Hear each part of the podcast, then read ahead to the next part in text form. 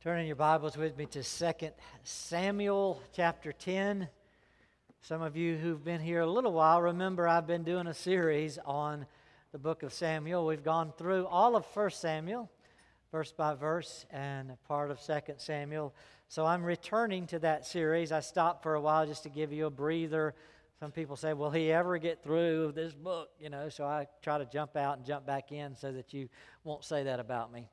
But here we are back in 2 Samuel chapter 10. We just sung about the greatness of God. I want us to think about the greatness of his kindness. Let me ask you a question as we start to look at 2 Samuel 10. Have you ever done something for somebody that was a kind act or deed or statement and they just missed it? They just thoroughly missed it.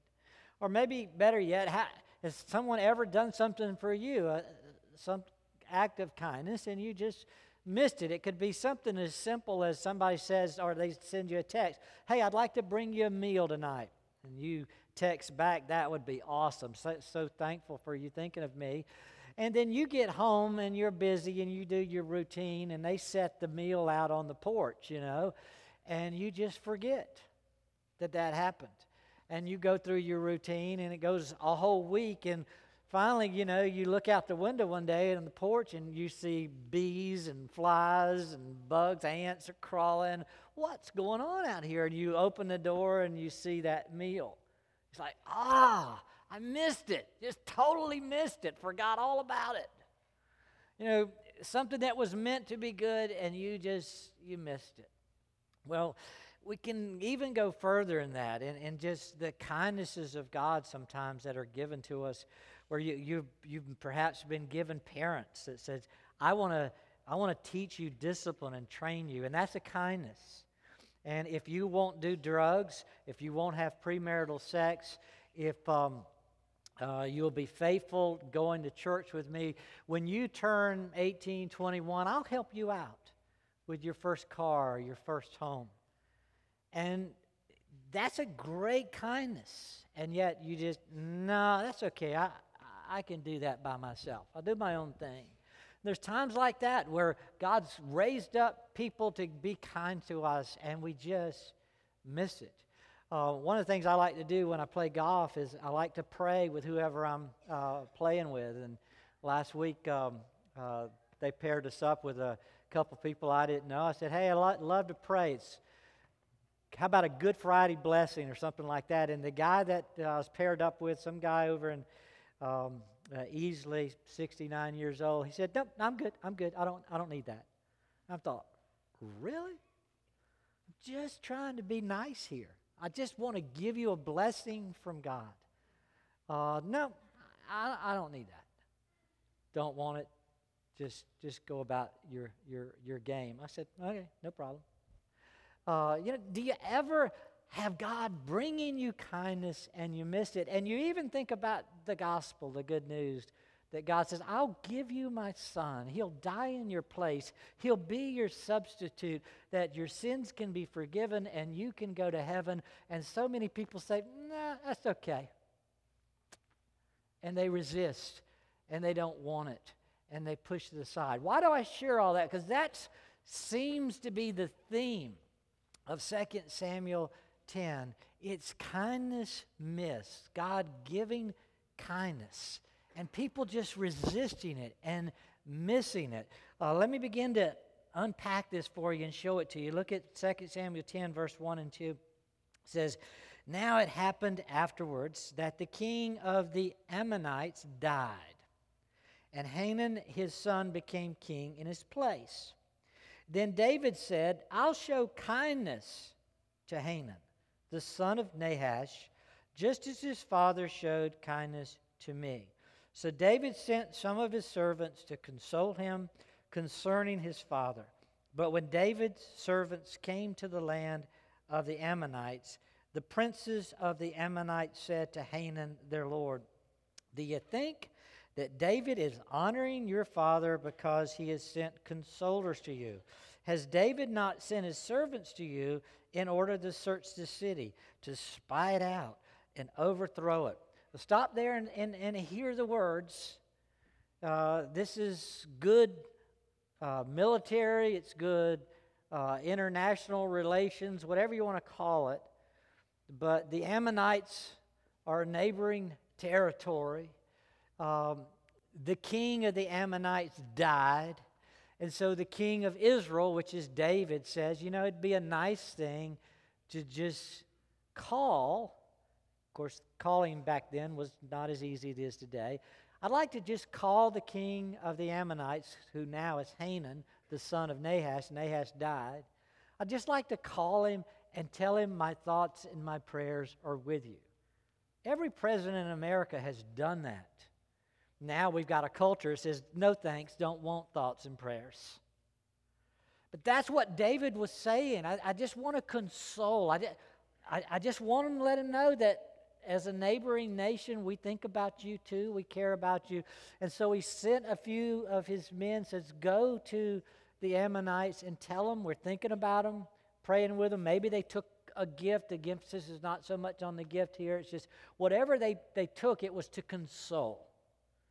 If it was just words, if it was thoughts, if it was prayers, if it was some tangible gift, whatever it was, they said, We're here to offer our kindness in a time of grief and loss to you. So that's what happens to them.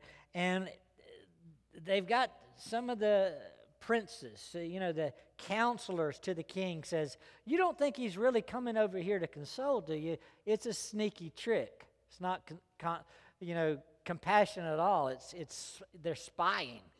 They're spying out the land. They're trying to figure out how they're going to come back and destroy us. So instead of seeing the kindness, they miss it, they push it away, and then they disgrace the consolers. Verse 4 and 5 says So Hanan took David's servants, shaved off half of their beards, and cut off their garments in the middle as far as their hips, and sent them away. And when they told it to David, he sent to meet them, for the men were greatly humiliated. And the king said, Stay in, at Jericho until your beards grow, and then return. Uh, so instead of receiving the kindness, they said, He's trying to trick us. So they cut off the guy's clothes at waist high, you know, so they're naked below their waist. They do cut off half their beard. It doesn't say what they really do with their beard or what half they cut off. The whole point here is humiliation. We're going to do something to their face that makes them look ashamed. We're going to do something to their clothes that makes them look ashamed. And we're going to parade them out of town and we're going to send them back. We don't want them here. We don't want their kind. They, they seek to push it aside. Well, that escalates to war. If you don't receive kindness, sometimes it makes people mad and goes to war. Verse 6 Now, when the sons of Ammon saw that they had become odious to David, the sons of Ammon sent out and hired Arameans um, and all of that for war. Well, then it goes real fast through the chapter. We, just look at the word when, verse 5 when they told it to David that these men have been shamed, the Ammonites realize, okay, we shamed them. They get it. Verse 6 we better get ready for war. So when the sons of Ammon saw, they become odious. They get ready for war. Verse 9 when Joab, that's the commander of the army for the Israel, when Joab saw the battle was set against him, when he saw they were going to fight, he gets ready for war. Um, verse 14, when the sons of Ammon saw that they were getting defeated, the Arameans were getting defeated, they retreat. Verse 15, when the Arameans saw they were defeated, they retreat. Uh, and then verse 19, when all the kings saw they were defeated, they stopped their pursuit and said, We're not going to do this again. So it just it just goes starts going really fast with that word when taking you through when this happened, when this happened, when this happened, when this happened. And it's like dominoes, and it's all because kindness was missed. A king died. David said, I want to be kind. They miss it, and then the dominoes start falling. You get all of these consequences to that one lack of seeing and appreciating the kindness that was being extended to them through David. And you get this contrast all the way through between the believer and the unbeliever, between the church and the world. That God says, I'm going to be kind through my church and I'm going to take care of my church. The world doesn't want to receive it, They will, if they want to resist it, there'll be defeat, there'll be consequences, there'll be hurt, there'll be shame. And you see that contrast back and forth all the way through the chapter.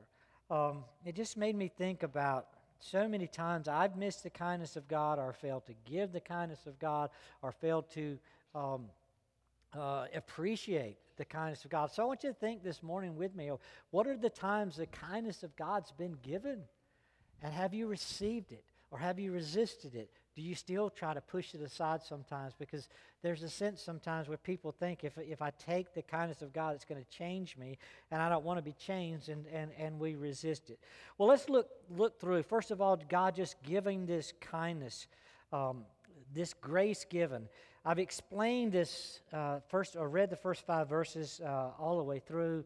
Just see the good foreign relations. David saying, I want to be kind. Um, I, I want to be nice to the Ammonites. Yet the Ammonites don't want to be nice back, they don't want to receive it. The princes are saying, You don't want to collude with the enemy. Doesn't need to be any collusion going on here understand he's not being nice, he's being sneaky, he's a spy. Let's let's don't let's don't go and receive this and become buddy buddy with the Israelites. Do you remember back that the Ammonites, they're not the nicest people in the world? They're not known, they don't have a reputation for being nice. As a matter of fact, I, I'm still a little puzzled how David even says in verse 1 or, or no, verse 2 says, David says, I will show kindness to Hanan, the son of Nahash, just as his father showed kindness to me. So Nahash obviously did something nice to David. And they've created maybe some sort of covenant relationship there that just like David says, I'll promise to be nice to you, Jonathan, I'll love you and your children that somehow he may have created that relationship with Nahash. We don't, we don't have all the details of that. But what I do know about Nahash is he wasn't very nice during Saul's time at all. And Saul was the king just before David. Look back at 1 Samuel chapter 11. Let me remind you of the Ammonites. And this is under Nahash. 1 Samuel chapter 11 says, Now Nahash, the Ammonite, so he's the king, the Ammonite, Ammonite came up and besieged Jabesh Gilead, and all the men of Jabesh said to Nahash, Make a covenant with us, and we will serve you.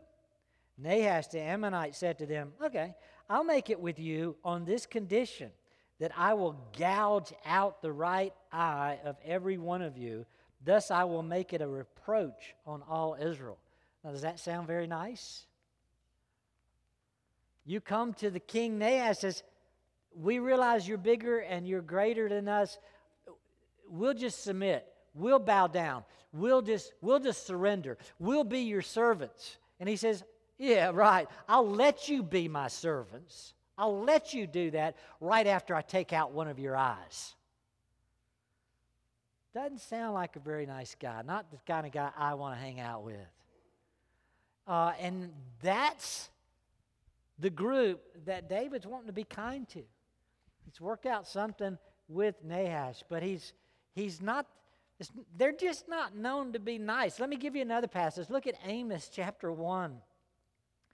This is one of their military strategies. Amos chapter 1. I mean, if you didn't think they were bad before, this, this seals the coffin for me. Amos 1, verse 13. There, thus says the Lord, for three transgressions of the sons of Ammon, that's the Ammonites, and for four, I will revoke its punishment. And then it tells us what they did. Because they ripped open the pregnant women of Gilead in order to enlarge their borders. Ammonites are not nice folks. Their military strategy was when they went into Gilead let's look for all the pregnant women and let's make sure we don't only kill the woman, but we kill the child in the womb. Let's rip them open because that way we killed two generations with one blow. That was their evil heart. That was their way of doing business. So, talk about love your enemies. And back in 2 Samuel 10, David wants to be nice to these folks. It was a kindness that he said he had worked out with Nahash. Nahash was kind to him. So, David wanted to be kind. He wanted to be known for being kind. Um, but they didn't want to receive it. They were not typically the kind of people that wanted to receive the kindness of God, even though God offered it to them. So, what do they do? Verse 6 of 2 Samuel 10 they hired the sons of Ammon. And then when they hire the sons of Ammon, they get 20,000 foot soldiers. Uh, they get another 1,000 men from Maacah, and they get another 12,000 from Tob. That's 33,000 soldiers they are hiring to do battle with the Israelites. Um, they want to fight. They're ready for war, and they want to win. They probably have a pretty good idea from past history how many people David's going to bring into battle. So if David's going to bring in 100,000 and they've only got 70, you know, they're going to go hire another 33,000. And they're going to do battle. And that's their strategy here. And so they hire them, they get them in, and the Arameans, uh, verse 15, when the Arameans saw that they had been defeated by Israel, they gathered themselves together. Hadadezer sent and brought, brought out the Arameans who were beyond the river, and they came to Helam and Shobach, and the commander of the army of Hadadezer led them. And now, when it was told David, he gathered all Israel together, and he crossed the Jordan, and he came to the Helam. And the Arameans arrayed themselves to meet David, and he fought against them. But the Arameans fled before Israel, and David killed 700 charioteers of the Arameans and 40,000 horsemen. Where did those come from? I thought we only had 33,000. Now we got 40,000. And he struck down Shobach and the commander of their army, and he died there. And when all the kings and servants and Hadadezer saw that they were defeated by Israel, they made peace with Israel and served them. So the Arameans feared to help the sons of Ammon. Um, well, that's the way it went. They resisted the kindness. The kindness led them, resisting led to war. Let me give you some parallel passages just to think through a little bit. Look at Psalm 2. And it's exactly what we're seeing here. Psalm chapter 2, first three verses says, Why are the nations in an uproar? Why do nations get all upset?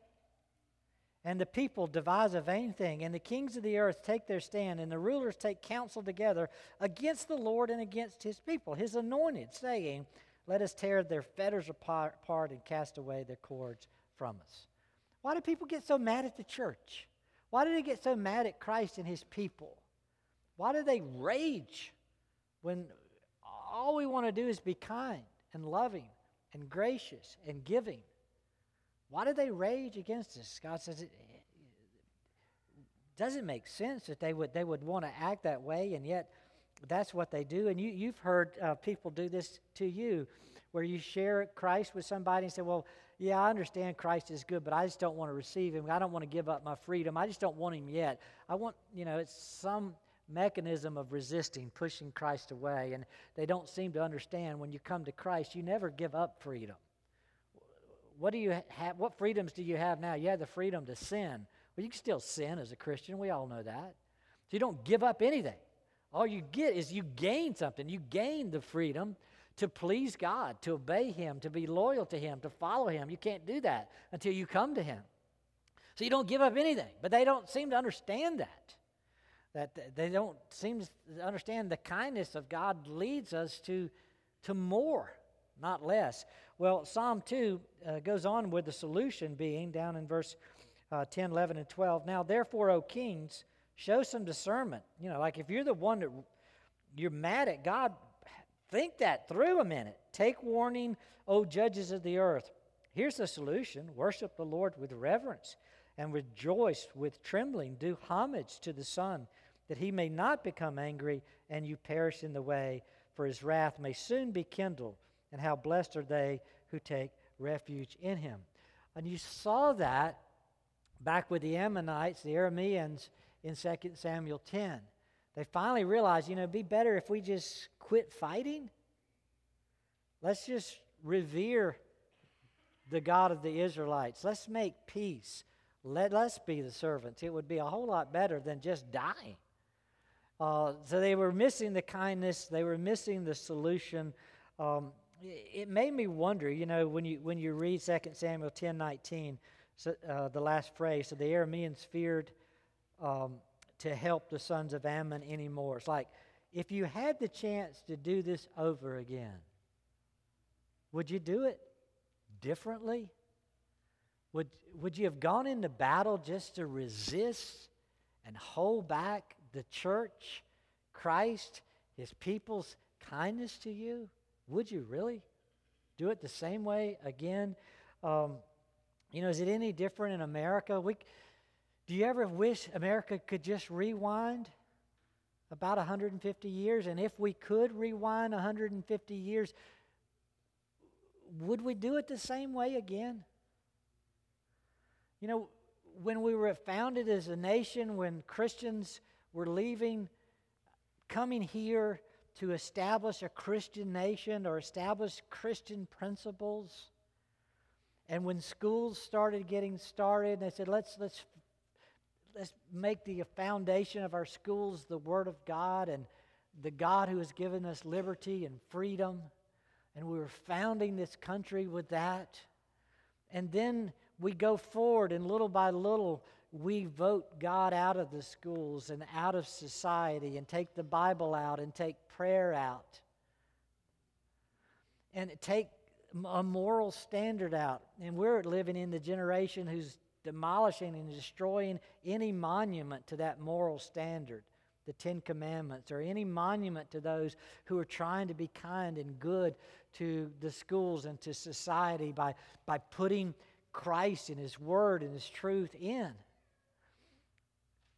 How has that worked out for us? To constantly resist God and His Word and His truth and His kindness. I saw in the news just uh, two weeks ago, I guess maybe it was a week, just a week ago, um, the 12 year old boy who was murdered in school because he said he was transgender. And I'm thinking, there is so much wrong with this. The whole misunderstanding of sexual morality and then wanting to fight and kill and destroy. Would we do it over again? Have you really gotten yourself free? by missing the goodness and the kindness of God to, to establish you in His truth and His ways. I wondered if the Ammonites, the Arameans, would they have done it any different? They could have had God and His ways, and they they choose to resist that. And uh, so many times it seems we're right there. Let me give you a few other parallel passages. Look at Acts chapter 4. Here's Peter and John after they were um, imprisoned and released. And um, they make this statement, Acts chapter 4. They quote Psalm 2, which I just read for you. Acts 4, verse 23. When they had been, Peter and John, when they had been released, they went to their own companions and they reported all that the chief priest and all the elders had said to them. And when they heard this, they lifted up their voices to God with one accord and said, O Lord, it is you who made the heaven and the earth and the sea and all that's in them, who by the Holy Spirit through the mouth of our father David, your servant, said, Why did the Gentiles rage? And the peoples devised futile things. The kings of the earth took their stand. The rulers were gathered together against the Lord uh, and against his Christ.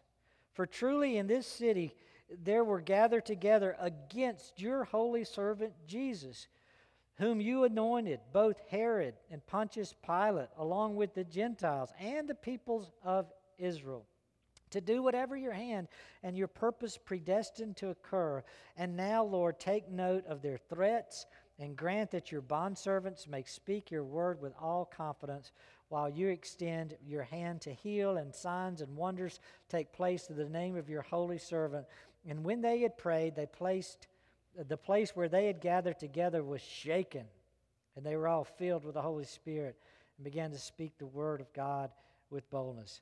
Notice Peter and John says, you know, our little arrest That was the nations in a rage. We're just here to offer the kindnesses of God. Why do they get so bent out of shape over that? Why Herod? Why Pontius Pilate? Why the Gentiles? Why the Jews? Why do all these people seem to be against you, Lord, and your church? Well, we're just going to keep on being faithful, God, and, and we're just going to keep on praying, and we're just going to keep on worshiping you. And God shakes the place and says, Well done, and fills them with more power and presence of His Spirit to continue being His witnesses. But that's, that's the contrast you're seeing in 2 uh, Samuel 10 as well, that, that God is, is moving his church forward and the nations are against it and they rage. And it can be seem like on a small scale or a big scale. Uh, hopefully, what the world begins to see more and more, uh, jump over to Romans chapter um, 2, verse 4 just the kindnesses of God, where it should lead us. Do you think lightly of the riches of His kindness and tolerance and patience, not knowing the kindness of God leads you to repentance? That's the solution. It was in Psalm 2, it was in, I think, 2 Samuel 10, verse 19, kind of hinted. It should lead us to repent, to turn and to embrace and not miss the kindnesses of God. The world has issues with us, but there's no peace without Jesus. He's the Prince of Peace. You can keep fighting Christ in His church, but the place of peace is in His church. It's with the Prince of Peace. He is the one who's established it. Well, they miss it. Let's go back to 2 Samuel 10 and see the world misses that kindness. Let's not let the church miss it. We need to be those who are giving it. Um, notice again David giving it, verse 2. Then David said, I will show kindness to Hanun. It's interesting, just one chapter before that, the exact same Hebrew word for kindness is used. And if you remember my sermon on Mephibosheth in 2 Samuel 9, just look back there. 2 Samuel 9, verse 1, David said, Is there anyone left of the house of Saul that I may show him kindness? Same word for Jonathan's sake. And I, try, I made a point about that word kindness. It, it's, it's, its implications are covenant loyalty, covenant faithfulness. That David had this covenant with uh, Jonathan to be kind to him and his family. And so, even though Jonathan's dead, he says, I'm still going to be faithful. I'm going to be kind. And he does a search and he finds there is a, a child. His name is Mephibosheth, and he will be kind to him. David now, that's in the church, that's in the Israel community. He goes outside the Israel community when he goes to the Ammonites and the Hanun. He said, I'm going to be kind, uses the same word. So that's why I was saying that did he have some sort of covenant with Nahash? Whether he did or not, he's, he's, he's demonstrating I will be kind not only to the church, but also to the world, not only to my friend, but also to my enemy. And that's a graciousness that's given that we need to learn how to do as well. We need to be kind to our own, yes. We need to also be kind to those who are outside and beyond us. Let's look at a parallel. Let's look at 1 Peter chapter 3. Uh, after dealing in 1 Peter 3 with how we should be kind and, and loving to our husband and to our wife, to our home, he expands that and goes beyond that. Uh, and it's the same way um, in the home. A lot of times, kindnesses are missed that, missed that God uses the believing spouse to be kind to the unbelieving spouse. If you have a mixed marriage, in the sense that you have a believer and an unbeliever married together, that's the mixture. There's, there's a sense in which the believer should be so kind to the unbeliever that the unbeliever says, There's no way I'd ever want to divorce or get out of this. I got it good. The kindnesses of God are coming through my believing spouse to me. And that's God's plan is to show kindness to that household and let the kindness lead you to repentance. So that's being talked about in 1 Peter 3 1 through 7. Then we get down to verse 8. Uh, and he says, To sum up, all of you be harmonious, sympathetic, brotherly, kind hearted, and humble in spirit, not returning evil for evil or insult for insult, but giving a blessing instead. For you're called for the very purpose that you might inherit a blessing. For the one who desires life to love and see good days must keep his tongue from evil and his lips from speaking deceit. And he must turn away from evil and do good, and he must seek peace and pursue it. For the eyes of the Lord are towards the righteous, and his ears attend to the prayer. But the face of the Lord is against those who do evil. Who is there to harm you if you prove zealous for what is good? So that's the parallel. That's what David was doing. So I've been good to the household. I want to be good to those outside the household. I want to be good to Hanan. I want to be good to the, to the Ammonites. And he issues that kindness to them. Um, for us, application, think, look for ways to be a blessing. How can you give a blessing to someone today, to someone this week, to someone in the family of God, and to someone outside the family of God? How can you demonstrate the kindness of God? Look at Matthew chapter 5, verse 43 and 48, Jesus' sermon there. Matthew 5,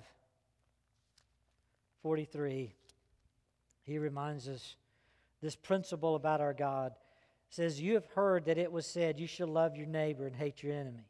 But I say to you, love your enemies, pray for those who persecute you so that you may be sons of your Father who is in heaven. For he causes his sun to rise on the evil and the good, sends rain on the righteous and the unrighteous. For if you love those who love you, what reward do you have?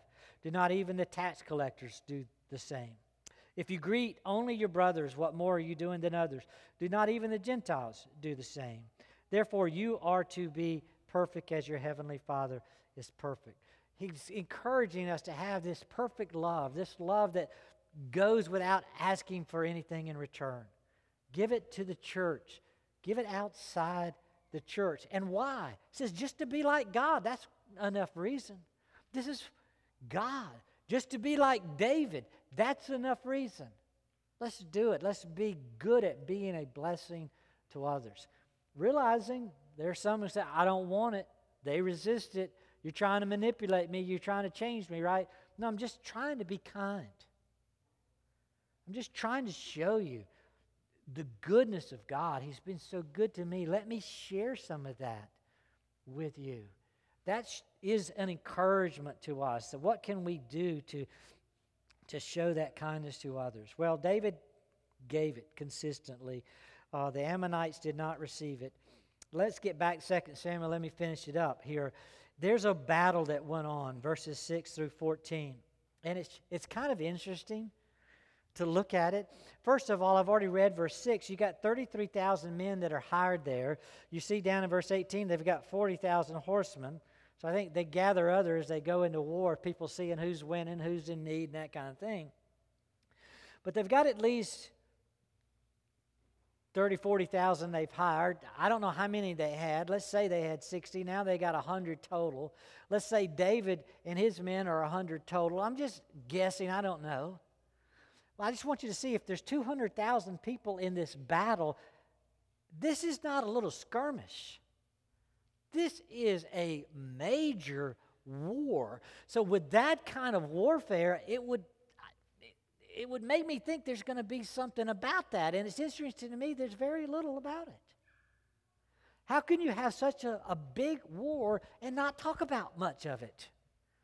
And it's because when you see something like that happening, it, it, it's, a, it's a spotlight. God says, I'm giving you a spotlight on what I want you to see, not what I don't want you to see. Yes, this is a big war, it's a big deal, but I want you to see something different than how big and, uh, you know, bloody the war is. I want you to see something different. What does he begin to show us? Look at verse 7 and 8. When David heard it, he heard they're, not only are they resisting the kindness, they're getting ready to fight. So when David heard it, he sent Joab, captain of his army, and all the army, the mighty men. And the sons of Ammon came out and drew up battle array at the entrance of the city, while the Arameans and the Zobah and Rehob and the men of Tob and Maacah were by themselves in the field. So you just imagine here's a city on this side. And so you got this city. I don't know where David's coming from. David's men are coming against the city. So you got David. They come against the city where the Ammonites are. And then out here in the field and in the woods somewhere, you've got the Arameans, they were hiding.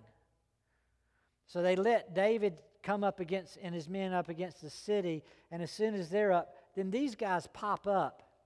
And as they pop up, David, who's, you know, they're looking this way fighting, one of them looks over their shoulder maybe to get another arrow, you know, out of the bow. And whoa! And they look back this way and they see this huge army coming. It's the old sandwich maneuver.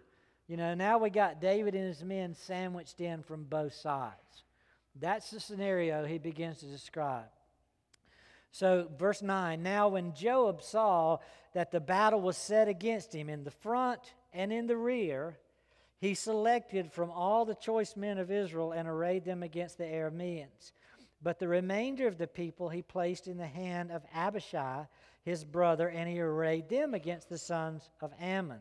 So he takes Abishai and some great men, says, Y'all fight the city, I'll take the other men, and we'll go into the bush and we'll fight these guys. And then verse 11 and 12. And he said, If the Arameans are too strong for me, then you shall help me. But if the sons of Ammon are too strong for you, then I'll come to help you. Be strong let us show ourselves courageous for the sake of our people and for the cities of our God, and may the Lord do what is good in his sight. So Joab and the people were with him, drew near to the battle against the Arameans, and they fled before him. And then the sons of Ammon saw that the Arameans were fleeing, so they also fled before Abishai, and they entered the city, and Joab returned from fighting against the sons of Ammon and came to Jerusalem. The end of the story. It's like, whoa, that fast? Like I said, there's you would think there's got to be more to this story. How, how, does the battle start so big? Sandwich maneuver, somebody's about to get crushed, and then just end the story. Like, am I missing something here? And I think what God throws spotlight on in is I want you to see verse 11 and 12. That's the focus. The sandwich maneuver led Joab, the, the commander of David's army, to, to come up with a strategy. And the strategy is, is, is very simple. The strategy is uh, Abishai, let's, you and me, we're going to be leaders. Abishai, you, you get this group of men and you go this way and you fight. I'll take the rest, we'll go this way and fight. If these, this group is too strong for me, I'll come and help you. If that group's too strong for you, or excuse me, if they're too strong for you, I'll come help you. If you got that and you see I need help, you turn and help me. So I'll help you, you help me, and then together we're both just going to trust God to do what's good and right. Pretty good, right? I mean, it's is that not the principle of life for the church? You help me if I need it. Because there's times when I need it. And there's other times when I'm fighting the good fight and I'm winning and you need it. I'll turn and I'll help you when you need it. So I'll help you, you help me, and let's trust that God's going to see that. God's going to work it all out. He's going to help us. He's going to do what's good and right. Let's just trust Him to work it all out. We'll do the best we can at loving one another and at loving and trusting Him, and let's see what happens. Let's see how that works. And it works. And it works. And it works over and over and over throughout the scriptures. Even the summary of the law to love one another and to love God and see how that works.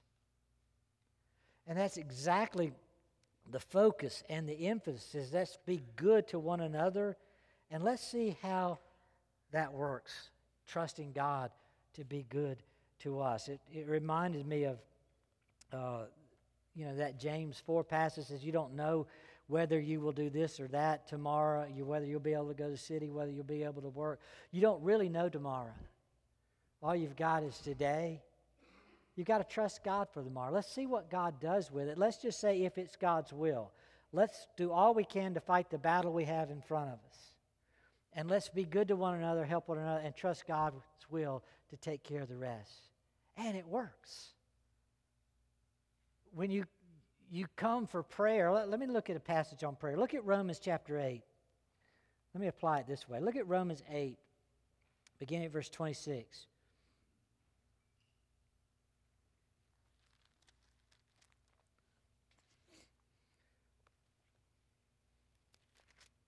Romans 8, verse 26 says, In the same way, the Spirit also helps our weaknesses. For we don't know how to pray as we should, but the Spirit Himself intercedes for us with groanings too deep for words. And He who searches the hearts knows what the mind of the Spirit is, because He intercedes for the saints according to God. And we know that God causes all things together, all things to work together for good to those who love God, to those who are called according to His purpose. Now, stop and think about that for a minute. Put all of that together, it's, it's in the same context. You don't know how to pray as you ought to. I don't know how to pray as I ought to. So, He's given us the Spirit that takes our hearts, our groanings, and translates it to God as God would speak to God. But we're supposed to pray. So, you come to me for healing. David, would you pray that I be healed? Sure, be glad to. Let's pray for your healing. Are you going to be healed? I don't know. I don't know if it's going to happen today or tomorrow. Ultimately, yes, in heaven, God will give you a glorified body and you'll be perfect. So ultimately, yes, you will be healed. But let's pray for it. I don't know how to pray sometimes. I don't know sometimes what the will of God is, but I'm going to give Him my passions in my heart and I'm going to trust the Spirit to translate that.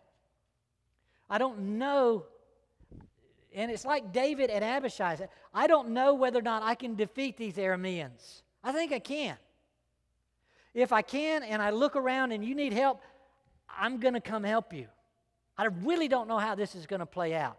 And Abishai, I don't know if you can defeat them or not, but you, you just try. And if you can and you see I need help, you turn around and help me. But together, we're going to trust that God works all things together for good to those who love him and are called according to his purpose. See, we're going to pray. We don't know the outcome yet, but we're going to pray. And we're going to trust God to work it out. It's the same principle that we have here. Same principle Joab was sharing with Abishai. And of course, Romans 8 goes on saying, and what could possibly separate us from the love of God?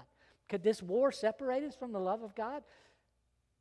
Could peril, could sword, could any of this happen? No. We will still be in the goodness of God when this is all said and done. God will be good to his people. I want us to see and enjoy the comfort that God is going to give us. I see it in the Apostle Paul's life as he comes to the end. 2 Timothy, his final, some of his final words. 2 Timothy chapter 4, let me just give you that real quick. 2 Timothy, Timothy 4, verse 6 and 8 through 8. He says, I'm already being poured out as a drink offering. The time of my departure is come. That's another way of saying, I'm about to die. I'm almost over. I'm on my last breath. Verse 7 I fought the good fight. I've finished the course. I've kept the faith. In the future, here's the key verse. In the future, there's laid up for me the crown of righteousness which the Lord, the righteous judge, will award to me on that day, and not only to me, but also to all who have loved his appearing. God's going to be good to me. He said, The time of my departure has come. I'm about to die. I don't know if it's going to happen today. It might happen tomorrow, but I know it's getting close. I'm just, I've, I've been fighting this fight. I don't know whether I'm going to win it or lose it here, but I do know one thing God's going to be good. God's going to be good. And He's going to reward me for faithfulness to His plan, His way. I know there's going to be rewards. I know there's going to be a crown of righteousness. I know all things work together for good. So let's let's do what we need to do. Let's love one another. Let's help one another and let's trust God to be kind and good. Let's not miss the kindness. Let's not miss giving the kindness. Let's not miss receiving the kindness. Let's not miss the comfort and enjoyment the kindness of God brings in the midst of the battles and trials we all face. That just seems to be screaming out of 2 Samuel 10. Kindness missed is, is foolish, it leads to war. Kindness received brings goodness, peace, and grace. Kindness of God to his church is with us until death and beyond. The believer never misses it. The unbeliever who resists it is crazy. so sad. I think of so many people in my life where we have given kindness and they resist and they turn away and they rage and their life is lacking peace and goodness. I don't want that for any of you.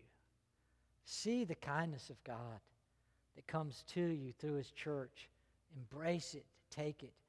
Let it lead you to repentance. Let it lead you to trust Christ, to follow Him, to live in Him. It just gives you goodness now and forevermore. Let's pray together. Father, we thank you for such a real, practical example of the kindness being given even to a nation by your people and how they just sought ways to say it couldn't be real, it couldn't be true, it had to be sneaky, it had to be something else. But your kindness is real, it is true, and it's the goodness this world needs. Father, help us to be faithful to keep receiving and keep giving the kindness of God. May it lead many to turn from sin and to want more, to want more of your love and your grace. We thank you that we can never exhaust your kindness, that you continue to pour it out upon us, your people, forever and forever. Lord, we love you. We thank you for your grace to us. We ask that you would use us to draw many to yourself. For we ask in Jesus' name, amen. The good news from 1 Corinthians.